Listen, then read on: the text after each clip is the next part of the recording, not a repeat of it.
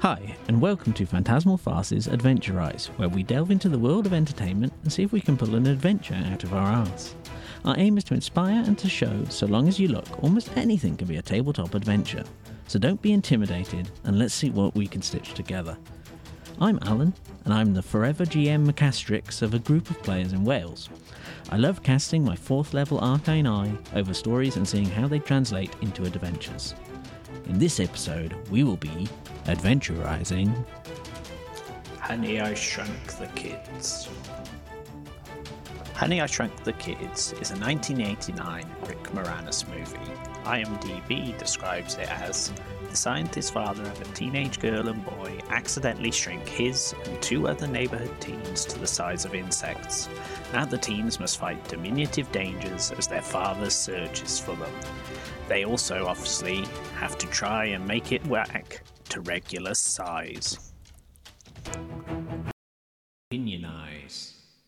Good evening, Rod. How are we today? I've, I've decided I'm, I'm, I'm making it a thing. I'm going to ask you how you are. I've decided that I'm going to change it up and, and use a different language. So, Onyang, Anyong, Anyong. Um, that's hello in Korean, I believe. It's a small child's For name. anyone listening. Yeah. Um, so, yeah, Honey, I Shrunk the Kids. Uh, would you call this a classic? Would you say it's a classic film? Yes, yes, I would. Yeah, I, I mean, I'm, I am going to hold my hand up and say I'm biased. Um, I would say that the first one is the best of all of them in comparison to the other two. I want to say two. I know there's definitely the baby, and I think they shrunk everyone, didn't they? Something like that. I don't know. and there's a new one coming out as well now anyway um, but yeah the first one i remember fondly and um, yeah I, I, I say it's a classic it's the one of the films that you you remember you know about it Okay, so let me proceed to crap all over it. okay I did not enjoy this film. I'd watched it once as a child and remembered it kind of okay, but I didn't really have any strong memories. Um, so I didn't have any nostalgia um, kind of guiding me along. Um, and yeah, when I watched it so that we could do this episode, not not that great. It was it was a classic 80s 90s kids film with all the kind of cliched trappings you'd expect. Um, but oddly, as often when you watch a kids' film as an adult, you sympathise with the parents um, rather than the kids. But I just hated everyone. The kids are annoying, and the parents they ran the gauntlet from bland to even more and dumb and annoying than their kids. Um, Amy, the eldest daughter, was probably the closest person to having any common sense, and probably um, the one who I kind of related to, maybe. Um, and the the little um, this is a family friendly show, so. But anyway, Ron, the uh, is he the youngest daughter of the na- the neighbor the youngest son of the neighbors rather. Yeah, he was yeah yeah. when it but when he was dealing with um auntie the ant uh he was actually like he he he was more relatable and and palatable. Um but yeah the two characters i related to most and and thought were robbed of screen time were auntie and quark. Um auntie being an ant and quark being a dog they're animals that don't talk and they aren't the focus had this been the adventures of auntie and, and quark well, it'd be a completely different movie, but I think I'd like that imaginary film more than what I saw. So you've said it's a classic, you're biased. Tell me how I'm wrong. well I- just want to address something that's just come up now i mean you heard quark i heard cork you you you heard auntie i heard andy i mean i hear I, I see craig i hear greg i mean there's something going on yeah i'm not happy about this quark makes sense though Yeah, I assumed it was the science thing. Yeah. it's it's it's thrown me for a loop now. Um, okay, uh, I'm, no, I'm I'm not going to disagree with you there. It's a, there's a difference between a classic and a good film. Is is is you know you can be a classic film and be bad. So uh, yeah, I mean it it doesn't age well to an adult, but I imagine if I played it to someone who is younger than myself, um, someone in the age range that it was it was targeted towards, I'm sure that it would be um, quite pleasant and enjoyable for them. Uh, but yeah, I mean, ultimately, in contrast, I enjoyed the film. You know, uh, the things that are hokey and, and like what did you call it? Cliche was it? Yeah. Trope. Yeah. Um, there's always another obstacle. There's always another challenge. Something happens where the kids, you know, the titular kids, you know, they're always worse off, and you know, nothing ever goes right for them. You know, so um, I don't know. It just it just seems as though they they were in trouble for trouble's sake at certain points, particularly when the bee came along. Um, it just didn't seem to, you know, there was no need for the bees. There was there was no reason for them. If they were covered in jam or, they'd walk near a sandwich or something, but it just so happened that this beautiful green lawn suddenly then had flowers. I don't know. There was that anyway. Um, and yeah, the, the parents are just annoying at that point. I mean, I get, I appreciate that, you know, they have to do what they have to do to protect from standing on their children and so forth, but it just seemed convoluted and boring. But it's a good film. Yeah, it's it's up there with like you know Bill and Ted and Uncle Buck and Field of Dreams.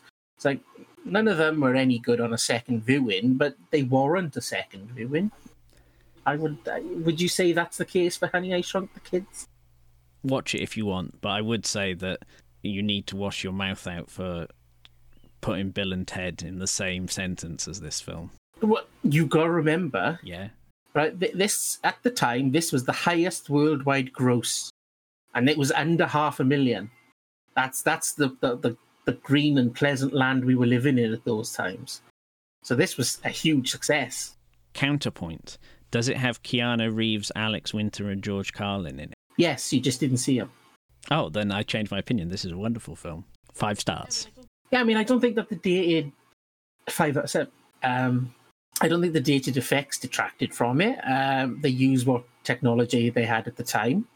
Um, a lot of it was practical effects as well. I mean, that's a life-sized. Well, it's not a life-size ant. It's a a life-sized two-scale shrunken or large ant, whichever way you want to put it. But you know that that was it was believable as an ant from what I know of ants.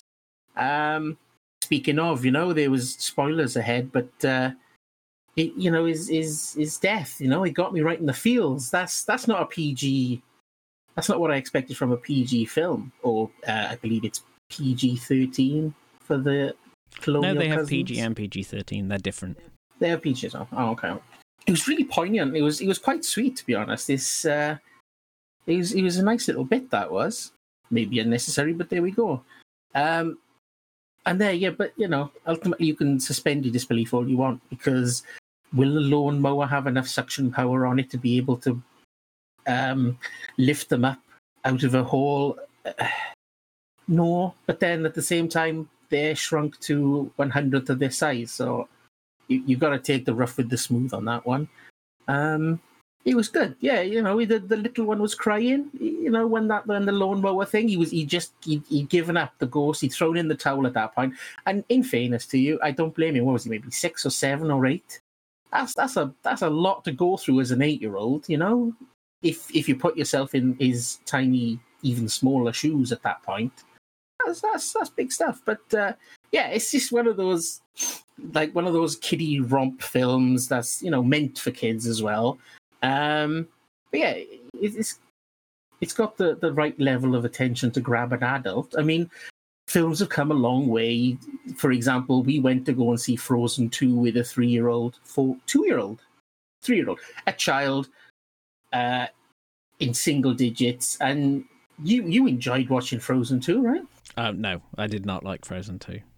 I I enjoyed your son uh, um, get you know um, he had these light up shoes and stuff, but no, I and and it was enjoyable to see um, someone in like a child enjoying it, but it it wasn't awful, but Uh, I mean, I, I think the most enjoyment came from him when he could actually act out the film himself. If you recall, he was distracting the water, I believe is what he was actually saying, and whooshing and waving his hands and gesticulating towards puddles of water on the way car- to the car. But uh, yeah, I mean that's that's the sort of thing that this film, I, I suppose, that they were trying to elicit is from children to, you know, imagine that they were shrunken, and you can't knock it for them trying because ultimately, what are you and I doing now? We're talking about how we can imagine ourselves as shrunken people. So they did something, right? Arguably, yeah. Um, but yeah, let's let's move on. We've we've uh, I think that's our longest opinion eyes yet. Yeah, this isn't a review show. Let, let's let's give the people what they want, what they showed up here for, what they bought the tickets for. They didn't buy a ticket. They, they've already they've already hung up by now. Mechanize. Okay, so as someone who liked the film, did you have an I because obviously someone who'd seen it before, did you have ideas going in or? Well, there's one question you you've you've overlooked at the moment. so I'm going to quickly interject and ask you the question: Where do the players go, Allan? In this one, the players. Uh, this is another one where the players can go anywhere because it's just pe- people who got shrunk. We you you need a hook as to why they got shrunk, um, but that depends on entirely on your um, setting. Uh, you know, is it technological if you're playing something uh, sci-fi? But in D and D, it can be a you know a spell or a uh, an Alice in Wonderland style. You know, you eat a mushroom or whatever. Um, so the players, as long as you can figure out a way to get them small, you, you just get them small. If it's a if it's a one shot, you could just have them small from the beginning. That's what I was thinking. Uh, there's two perspectives really: have the character shrunk, or have their surroundings grown? Okay, uh, yeah, as in because uh, obviously my you know I was just looking at exactly as the the film with um, everything being uh, basically the characters being small. But with Jack and the Beanstalk, for argument's sake, it's the same concept. However, Jack is in the Giants' land.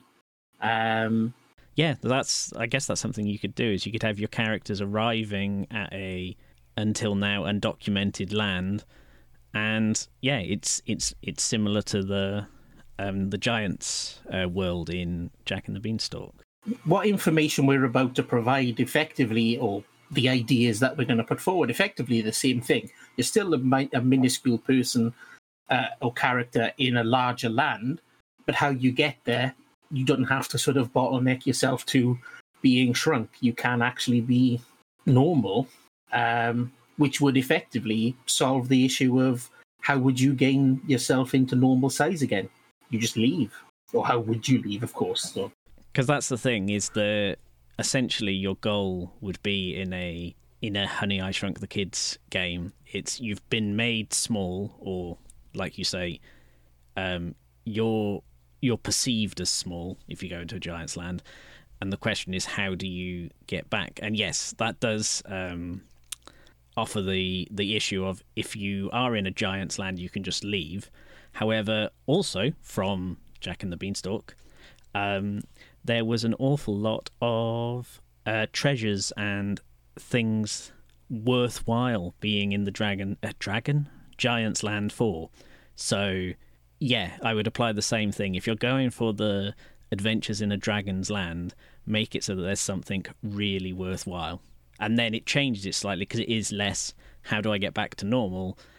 And it's more how do we steal all this cool stuff in a land that wasn't built um, with people like us in mind so yeah, you you've got different sort of obstacles for the different circumstances. So you've got um, you've got sort of cooking larger meals with the utensils that you have, for example, which are enormous. Whereas, which is both the same, you know, if if one way or the other, whether you're small or your surroundings are large, but how you overcome that? Do you fashion your own sort of things to be able to do that? Um, and obviously you've got the the obstacles that they overcame as well. Everything again is exactly the same. You're smaller in a in a large land, and it depends then what you throw at the characters is is entirely up to you as a GM based on the setting. You know, you may not encounter a lawnmower, um, for argument's sake, in a in a fantasy setting, but you may in a contemporary, maybe even um, a futuristic setting.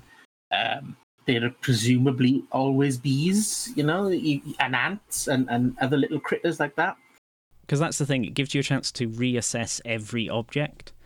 Because, um, like, they had the lawnmower, and you don't think of the way the lawnmower works as a. Um, when you're quite large in comparison to it. Um, but when you're small, it it changes everything. So you can look at all these kind of things and get a lot more. You have to reevaluate everything. I think thinking about what would happen if you were small is a good thought exercise, even if you don't plan to run a game, because you can get so many uh, ideas from thinking if I was only half an inch tall, um, you know, like I've got a laptop in front of me, you know, I'd have to basically, if I wanted to type a message, I'd have to, you know, jump about and and all that kind of stuff. There's there's all kinds of anything you think of, you can get a weird new perspective. Um, because also as well with um, D and D, you've got magic items like um, the the staple, a bag of holding. The bag of holding is originally, you know, it's an it's a a bag you can store whatever you want in. Um, but if you're small, you're quite likely to fall in and end up having an adventure possibly within the bag of holding. It's it's no longer an item. It's it, it is the adventure itself. Uh, yeah, so it, uh, you're right. Yeah, I mean, various different things like, um, for argument's sake, uh, like there was a bowl of cereal that to us is mundane, while you know, technically dangerous if you fell asleep in it. To a smaller character, not being able to get any sort of purchase on Cheerios or cornflakes or whatever happened to be in there, it does become life threatening. Given the fact that uh, to to to traverse it from one side to another would take a tremendous amount of effort. Whereas, you know, you, a bowl of cereal is nothing to us. You can step over it and, you know, you, you can traverse it just through one step alone. Other things, um, it just it's that paradox that to me is interesting. You know, things that are quite simple. You mentioned a laptop. You know, to me, while my keyboard is, uh, how to put it politely, it's it's disgusting and it should have a bit of a clean out. Uh, to be that small to fall between one of the keys, you know that that could that's a four-hour adventure that you could drag on right there because heaven knows what's down there that you could find and what might be attracted there when I'm not looking. Um, so yeah, it just it, it puts that sort of things where we just see it as mundane and ultimately not quite that dangerous at all could actually end up being serious and and you know of, of mortal danger and he sort of flips everything on its head, whereby you know to us larger things are more dangerous to us. So you what we would recognize as being just you know nothing in particularly scary or, or problematic could prove out to be life threatening in, in that smaller sense. Plus, obviously, a multitude of other things like the sprinklers or puddles and so forth. Um, I'd like to pick up and expand or shift sideways a little bit on that one. Um, you say um, things that are more dangerous because they're bigger than us, or, uh, and then when you're small, lots of things are bigger than us. When it comes to creatures, um, how would you deal with creatures? Because obviously, in um, Five Finder, as I call it, you've got the the CR hierarchy. Would you would you rebuild the monsters, or would you just reskin like an ant would become a wolf? Uh, would you just shift uh, the stat blocks along, or would you build from the ground up? Uh, it's possible to do both. It depends on how much effort you're going to put into it, really. You know, if this is going to be an ongoing thing, then yeah, possibly um, reskinning it might be uh, the way forward to save yourself a lot of bother. You know, if you're going to be trying to think of something week in, week out, or fortnightly, monthly, whatever the case is.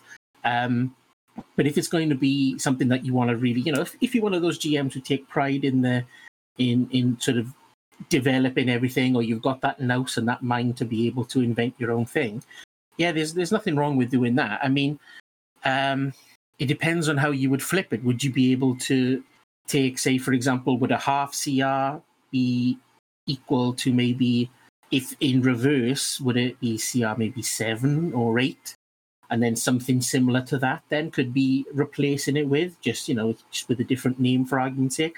Like you say so an ant becomes a wolf or something greater say um say basilisk or something like that.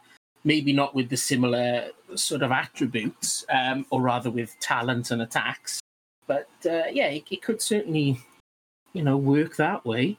Um you've obviously then got the the flip side of it then is like for argument's sake something extremely large, for argument's sake, again, using Fifth Finder as an example, dragons or Tarrasque, you wouldn't even register to them. But whereas a, a, a dog, for example, Quark or Cork, would be able to sense them through its excellent hearing and sense of smell. Yeah, and would be that would be like the equivalent of a dragon or a Tarrasque to them. Yeah, whether or not he was, you know, friendly or foe, of course. Quark was in no mood to was, you know, he was not an enemy. In fact, he was the savior of the day. You mentioned dragons and Tarrasques and that we wouldn't register to them. Um, something I'd like to talk about is a way that perhaps the traditional CR, the way people think about CR or challenge rating for anyone who is a non Five Finder player, um, that it could twist it in strange ways. Because, for example, you say that things are dangerous because they're much bigger than us. Um, not to um, bring bring up the pandemic uh, too much, you know, we want escapism. But some things are dangerous to people purely because of how small they are. Uh, well, not because of how small they are, but they're dangerous because they're small.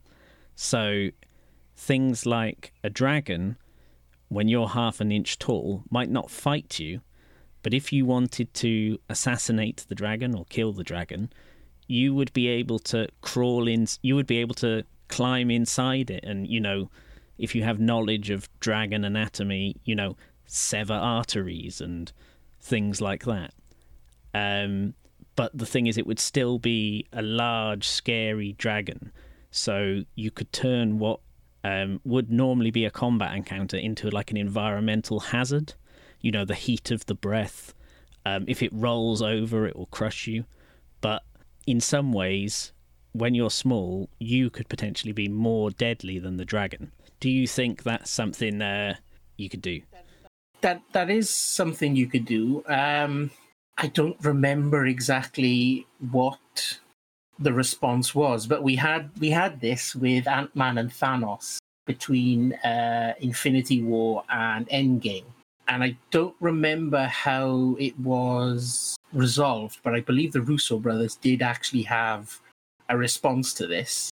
And if I'd have known this was coming up, I maybe should have researched it. But uh, I don't remember. Yeah, it's certainly worth looking into. But I think that they actually raised that point, and or someone raised it to them, and they had a response to it as to why it wouldn't work.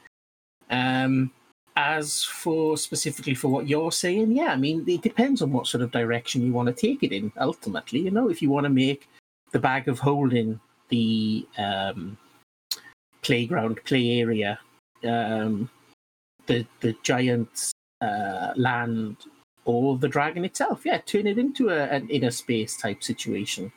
I mean, it, it does bear the question of how are you going to survive inside the dragon, not being able to breathe, because living inside it would require oxygen.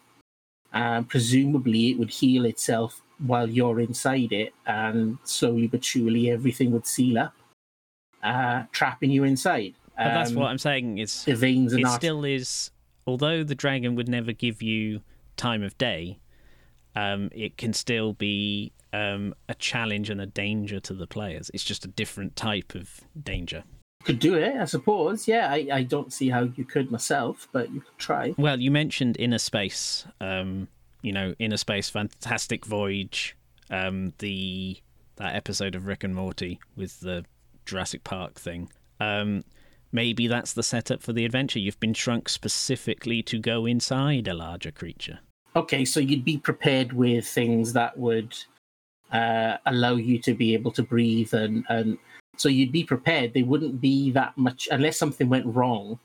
They wouldn't be that much of a surprise. You you'd be prepared with counter heat and, and being able to breathe in the circulatory system, and things like that. Yeah, and there, there is a certain level of um, suspension of disbelief because, uh, you know, um, Pinocchio, Geppetto lived inside the whale for a year or whatever it was, and they never explained how he was able to breathe. Depending on your players, i.e., I wouldn't do this with you because you would pull up on it, but I think some people, you, you wouldn't need to explain why people can't breathe. They just can't breathe. you know, like um, uh, Star Wars and, and and Avengers mentioned in Infinity War. Um, no one ever needs to put on. Um, no one ever needs to, to wear oxygen, do they? They can just breathe wherever they go. Yeah. Okay. Yeah. But you are right. It is also that is part of what I was saying is that um, defeating a dragon when you're tiny poses has a different set of challenges than defeating one when you're regular size. So this would be uh, in this in this scenario. You're suggesting that you you volunteered to be shrunk to be able to better defeat a dragon. Yeah, that's just one idea. It doesn't have to be that. There's you could be shrunk um, maliciously and just decide that you want to go inside a dragon to fuck it up. Like, oh, naughty word. Um, we'll have to mark this one as explicit. Um, yeah, I'm just saying that. Don't you think that the um, creatures can can give a can still be a threat even if they wouldn't register to to that creature because you're saying you're small, you're like a fly. The dragon doesn't care, but I don't think I personally don't think that means you you get to rule out dragons as part of your game if you want them. They just become a a environment rather than a creature in terms of how you would deal with. Yeah, it's, it's how you approach it really. Ultimately, in your what you're suggesting there is that the player characters have actually actively gone and sought this dragon to make it the environment, whereas what I'm suggesting is um, something that large isn't going to take an active interest in you, whereas a cow or sheep is going to just graze, and that in itself can be a you know a huge danger to you because you could you have the likelihood of being eaten.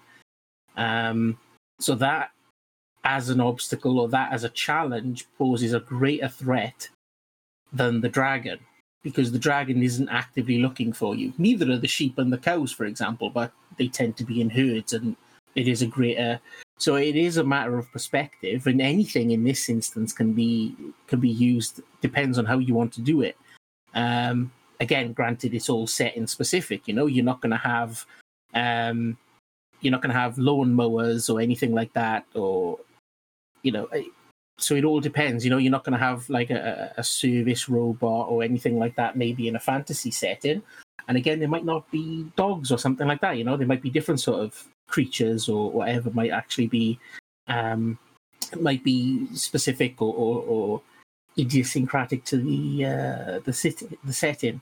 But uh, yeah, it's it's trying to gauge it and using some common sense in that in in that sense. Really, is whether or not a, a dragon, it, when it appears, it might just be walking through the scene. Um, its footsteps could probably be a, a threat you'd have to gauge where they're going to fall, and then you're going to have a large, large area, a large surface area to clear to avoid it from coming down on top of you. Um, but yeah, whether or not it would then stop and actually start a fight is uh, what I'm saying is not unlikely at all.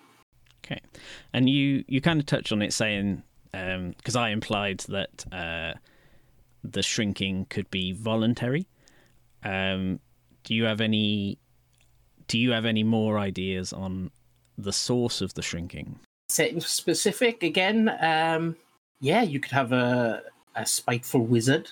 You know, you could be cursed for doing it. Um, again, you just be in a failed experiment, just like in Honey I Shrunk the Kids, or happenstance made a failed experiment successful, and it just happened to be that you were the one in the the firing line.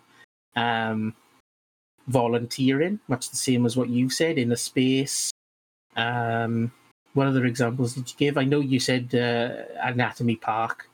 Yes, Rick and that, Morty yeah, was sorry, there yeah. a third example? Yeah, it was. I couldn't remember the name though. I just called it that Rick and Morty Jurassic Park thing. Yeah, uh, the, the Pirates of the Pancreas. Don't don't knock it. It's a great idea. Um, I'm sure if we put our minds to it, there's going to be a lot of different things. But yeah, I mean, I suppose it's the the raison d'être of this show is that we can only show you the door dear listeners. It's for you to walk through, really. Let your imagination be your limitation, that's all. So, it's also as well, if you were running this in an established campaign, something I think I'd like to do, as in if they, basically if you had a campaign and you decided you were going to do a everyone's tiny uh, mission, um, would you make would you highlight the difference between being regular sized and shrunk by making decisions the party had made to make their life easier as regular sized coming back to make their life harder um, now that they're small because what gave me the idea for that was in um, honey i shrunk the kids uh, the youngest um, boy tricks the other local kid into cutting the lawn for him, and obviously that would get him out of cutting the lawn. Great. How unfortunately, it turns out when the kid shows up to actually cut the lawn, they're tiny, and he's what brings the lawnmower in. So, would you do things like that where you turn what was a good idea, regular sized, into a bad idea now that you're small? Yeah, of course. That's that's a brilliant way of doing it. You know, that's foreshadowing what you would. If you're not aware that this is going to happen, then you you're you're going to quietly be quite smug. You know, I've I've invented a, a, a Roomba comma fantasy. Whereas little do you know that that Roomba is going to chase you for twenty leagues or what seems to be twenty leagues through your your hovel or home or whatever the case may be. Um, you know, it doesn't have to be a Roomba. You could have you could have cast a spell on a broom like in Fantasia, and this little broom is going back and forth of its own accord, like with Mickey Mouse in Fant or not Mickey Mouse, but what Mickey Mouse did in Fantasia. Um, only for you to get caught up and swept away by its bristles or, or having to run away from it. Um, it just reminds me of uh, uh, what's that alien film? Is it Covenant or something or Prometheus, where everyone was complaining that she ran in a straight direction with a circle following behind her, whereas all she had to do was take a 90 degree turn in either direction and her problems would be solved.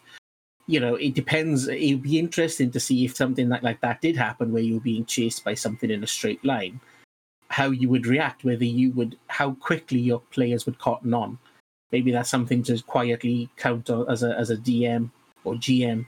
Um, and whoever mentions to be able to turn could get an inspiration for that. Yeah, because it seems quite obvious uh, when you're not in panic mode. Um, but yeah, I, to to go back to your initial point, yeah, it's it's it's a really good idea um, to foreshadow and things like that. But um, unless you had a specific example in mind, I wouldn't have had a clue exactly what you were meaning. So that would be that would be something that you really need to focus on I I, um, I didn't have a, a specific example, but that's a good one. You know, like for example, if you've allowed the players to get a base, maybe they have enchanted brooms so that they don't have to clean. And exactly like you said, you know, that was good when it saved them having to sweep up every day, but it's bad now that they're the thing that it's going to be sweeping up. Yeah. I mean, th- that that could be months in the planning. That could be something where it was just a throwaway thing, and then all of a sudden, you've listened to this podcast, you think you're going to throw this into your campaign, and then so yeah, it's a brilliant idea, but, but the setup is going to need some serious work. Yeah, to be honest, it's very, it's very much uh, you have to tailor it to your own. We. It, you you guys know what campaigns you're running, so there you know what uh, decision, what things you could throw at uh, a tiny party. Um, I think we should all give Allan a little gold star for that. Well done, Allan. That was a good idea. And another thing I thought that um, from the film that uh, had nothing nothing to do with um, being shrunk really is that because you obviously had the two sets of siblings. Uh, at one point, mm-hmm. they got um, split up from each other, and so the older sibling was with the opposite younger sibling. Um, you know, for was this when it was raining or when the um um when the bee uh, bee the sprinklers came on and when the bee came the older the older brother from next door and the young science kid get stuck on the bee and flown away leaving the sister and the bratty younger brother from next door together so i was saying you could shrink or use size to split the party i know you never split the party blah blah blah um, but you could do that to to explore interesting dynamics because um, maybe you don't see it from the player's side as much, but um, so, something I definitely noticed when I um, GM or DM is you guys. I'm talking about our, our regular group now, you do have little teams you form. Um, not not to name names, but there are like two people who quite often do the more cautious stuff together.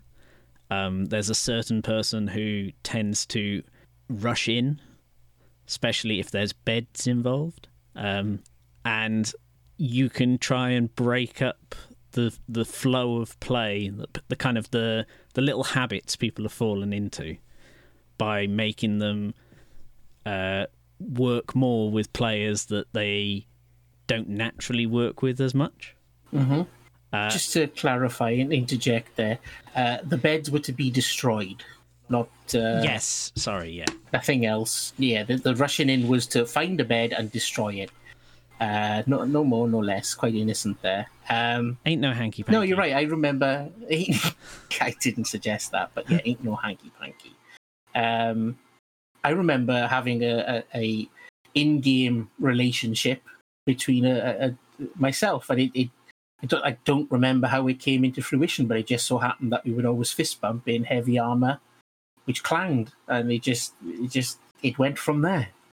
yeah so you could what i was thinking is you could you could have the puzzle need multiple or the situation look uh, multiple uh, angles um, like some people need to be regular size and some people need to be small. And you could make sure that um, to use the clang brothers as an example one one clang brother is in the team that gets shrunk and the other one is in the uh, the one that gets left regular size, or maybe they the other side get get um, what's the word? As in shrunk, grown, grown to double sized, gianticized, giganticted. Help me out. Well, this this is this is re- requiring a, a, as usual, I believe. Uh, so antonym, Yeah, of shrunk. Um, gro- shrunk. well, grown is, but that you know you don't normally think that means grown to twice your size, do you? Expanded. Enlarged. Yeah, enlarged. There we go. Yeah, and the other ones are enlarged. Um, is it um, Alice in Wonderland style? You know, because she had to get big and small multiple times to achieve it. Do you do you make it like a puzzle dungeon that requires clever use of being big, small, and regular? Um, I know that's kind of getting outside of, um, you know, that's that's kind of we're moving away from the core of uh, Honey, I Shrunk the Kids there, but um, it's something I thought about when I thought you're small, but what about when you're big? And then Alice, Alice in Wonderland um, is one of my favorite Disney films, um, and uh, I just like the, the the big and the smalling. It's it's one of the best kind of surreal, strange worlds in my opinion. Uh, well, that that's a. There was a nice little segue in there earlier on in what you were saying with regards to um, the allies and how that would work. Would there be sort of NPC characters who are not of human or humanoid um, in So, for example, a dog, an ant, crickets. Uh, what else would there be? A swarm of rats. If we're going with the Pathfinder uh, example, um, what else are the low CR things? Is it is uh, snakes? Um, those st- stirges, the mosquito things. Yeah. So would would you be using them as an NPC, not so much as uh, an, an enemy or an adversary, but something that would assist and help?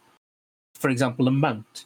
You know, we've we, there's everyone for some reason always finds it amusing in our group that um, a war dog can be used as a mount for a halfling or something, a creature of, of a small size. Yeah. Um, yeah, definitely. Because that's the thing. We think of certain creatures as perhaps being aggressive, but maybe they'd be more docile to something that is is much smaller than it, or it might try to eat you. Most things in nature try to eat smaller things. So I would say yes, but I, I, I would make some things less aggressive yet. That, that a thought has just occurred now. uh, When you suggested the bag of holding, Yes. now, for example, if you were if you were shrunk by magic, for argument's sake, uh, all your equipment, I imagine, rather than having everyone then suddenly half an inch tall and naked without any weapons, presumably your equipment and your clothing and your weaponry would shrink with you. Yeah. Would the interior of the bag of holding be immune to this? So if you had a bag of holding that shrunk with you, and you went to retrieve, uh, for argument's sake, a tinderbox, would this tinderbox then suddenly be uh, the size of a car to you in comparison to your, your now shrunk self? Oh, because now you're talking about all kinds of things. Because if if you were doing something where you get shrunk and unshrunk regularly, you put something in the bag. So say you you need a large thing, you put it in the bag of holding, shrink yourself, then lift it out and it's big. Oh, yeah. I think the the would you call it the physics of what happens to a bag of holding when it gets shrunk and enlarged? Um, I think that's a Reddit thread that would go for several hundred comments but in your own game, that's something to maybe explore. Uh, it only just dawned on me because if you were to use an ant as a mount, as they did in Honey I Shrunk the Kids, um, they managed to lure the ant by using sugar and sweets. Um, so presumably there'd be some sort of D and D equivalent, like a sweet roll or, or something along those lines. Um, and then it made me wonder if they were to retrieve something like that from the bag of holding, that it was absolutely enormous that could feed you in in your current shrunken state for for, for months or until it it, um, it, it rotted away or got moldy. You know, it, it was James and the Giant Peach, that uh, the, the Tim Burton esque film, uh, where slowly but surely the, the, the, the peach got hollower and hollower because um, they'd eaten so much of it around the pit or the stove. Yeah, it's it's definitely yeah, it just, something to think of. It's there's I think the main thing to take away from Honey I Shrunk the Kids is basically being small is is so much different to being regular size. It's certainly something to explore, I would say, and it's interesting. Yeah, because like you say, something as as mundane as a peach in James and the Giant Peach turned into well, they effect, they effectively made like a a, fl- a flying flying house out of it, effectively, didn't they? Was... Yeah, that one's a bit of an odd concept because he was maybe slightly shrunk and the peach got bigger, uh, as did the, or maybe he stayed the same size. I, and then the peach certainly got larger because it's the giant peach. Uh, as did some of the the insects. Yeah, and they used birds, didn't they? They they lassoed birds with spiders' uh, silk. Yes, yeah.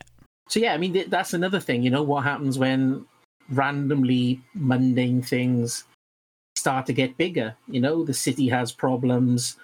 Um, because who knows, maybe there's some sort of temporal rift, or um, maybe a wizard has, has, sadly passed away of old age, and his ongoing experiment is now running wild without any sort of uh, without any cessation or some way of stopping it.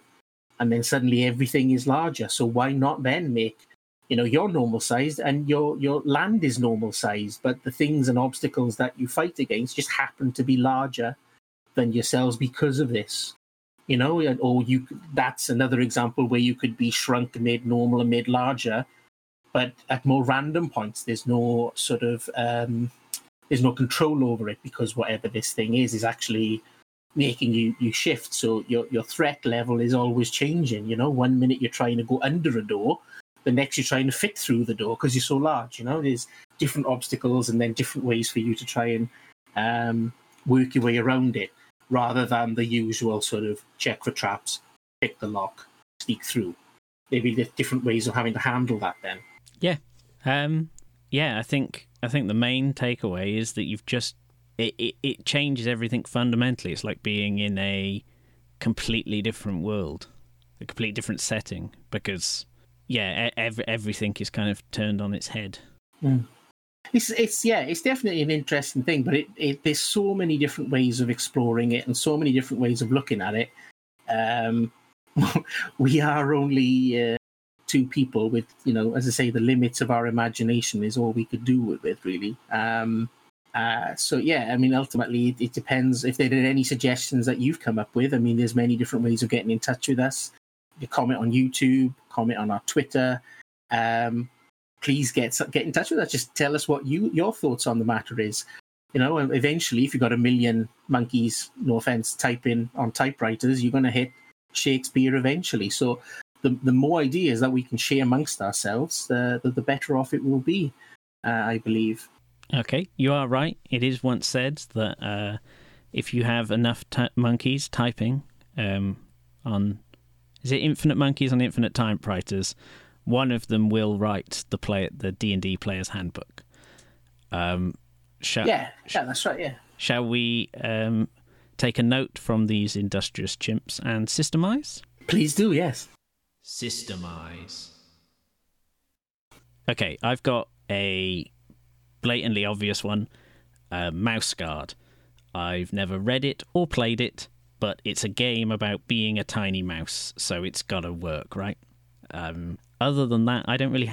The, the threats are there. I believe the ferrets are your enemies. So again, something what would normally be small to us is large to them. It, it has that that feel to it. I imagine the uh, the rules system would would cater to what we're effectively aiming for. Yeah.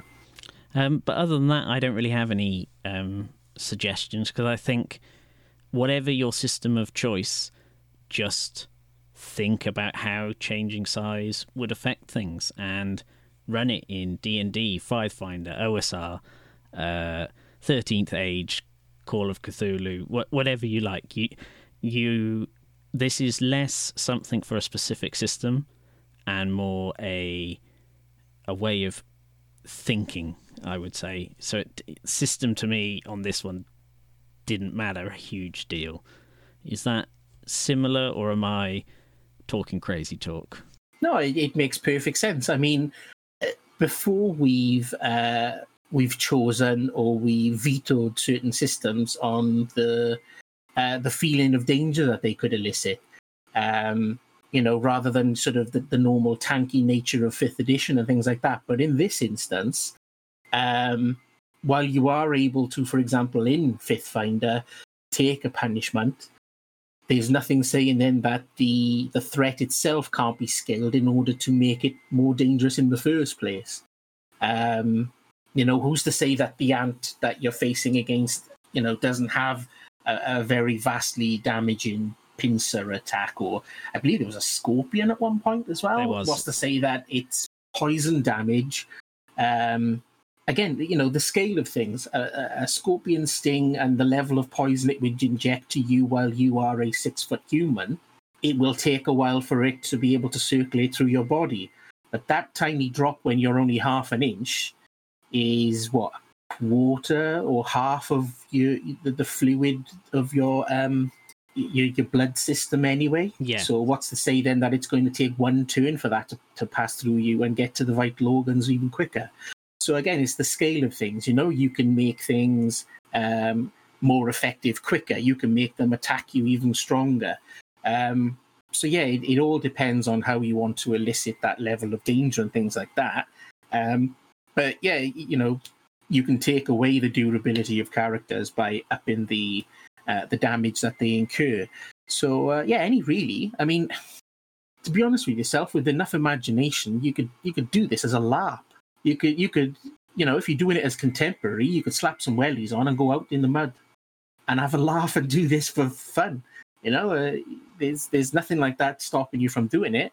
Um, so yeah, GURPS, uh, Pathfinder, any, any system you could do that. Just remember to up the scale of the the opposition accordingly. Really and bearing in mind trying to keep it as real as as it can be based on the fact that you're a half an inch tall try and have it so that a dragon is not going to notice you whereas something with a heightened sense of smell and is already low down to the ground such as quark the jack russell you know versus things like that you know. Maybe an eagle might be able to spot you but would it consider you a hearty lunch given that you're not the same size as what its normal prey would be it could, you know, it's it it's uh, it's cry, a squawk, whatever noise they make, might give you some pause because it's going to be probably louder in comparison to how small you are, but it probably isn't going to pose you uh, any danger because it's not going to bother attacking in the first place.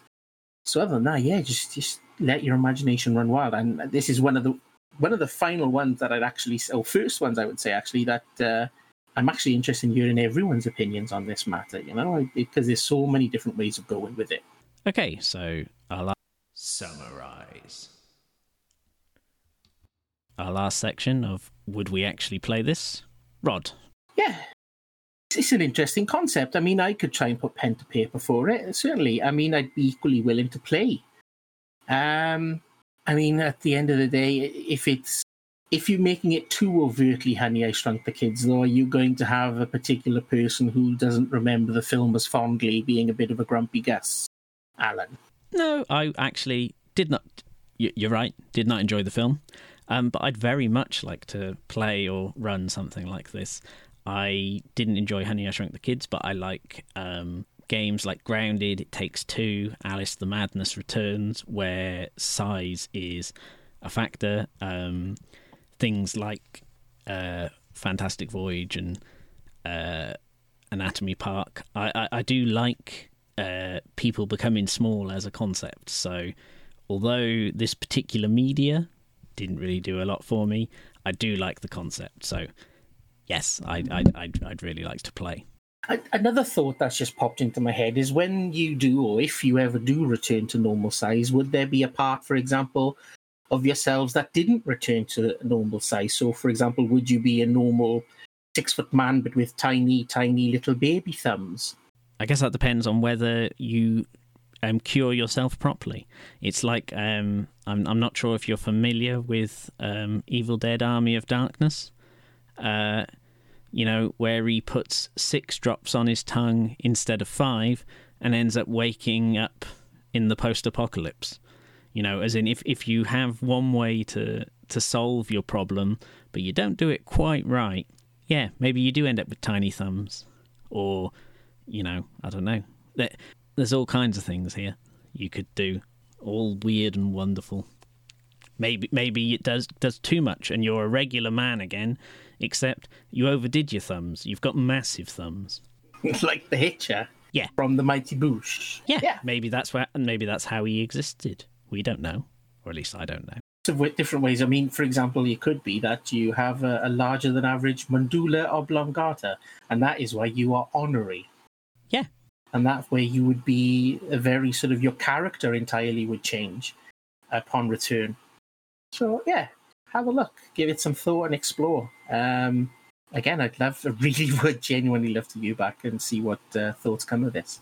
Yep. So, so uh, um, thank you very much for your time, Allan. Yes, and you can fulfill Rod's dreams by contacting us at all the socials that are linked in the show notes. And so, uh, last thing to say is just, um, yep, thanks for thanks for for discussing it with me, Rod, too, and uh, it's bye from me, and it's bye from him. Meow, meow. So that was our episode on Honey, I Shrunk the Kids. Hope you got some good ideas out of it. So next time you need something that inspires you, you won't just theorize, but adventurize. And if you do, please let us know. Um, all the social links to socials found in the show notes and we'll catch you next time.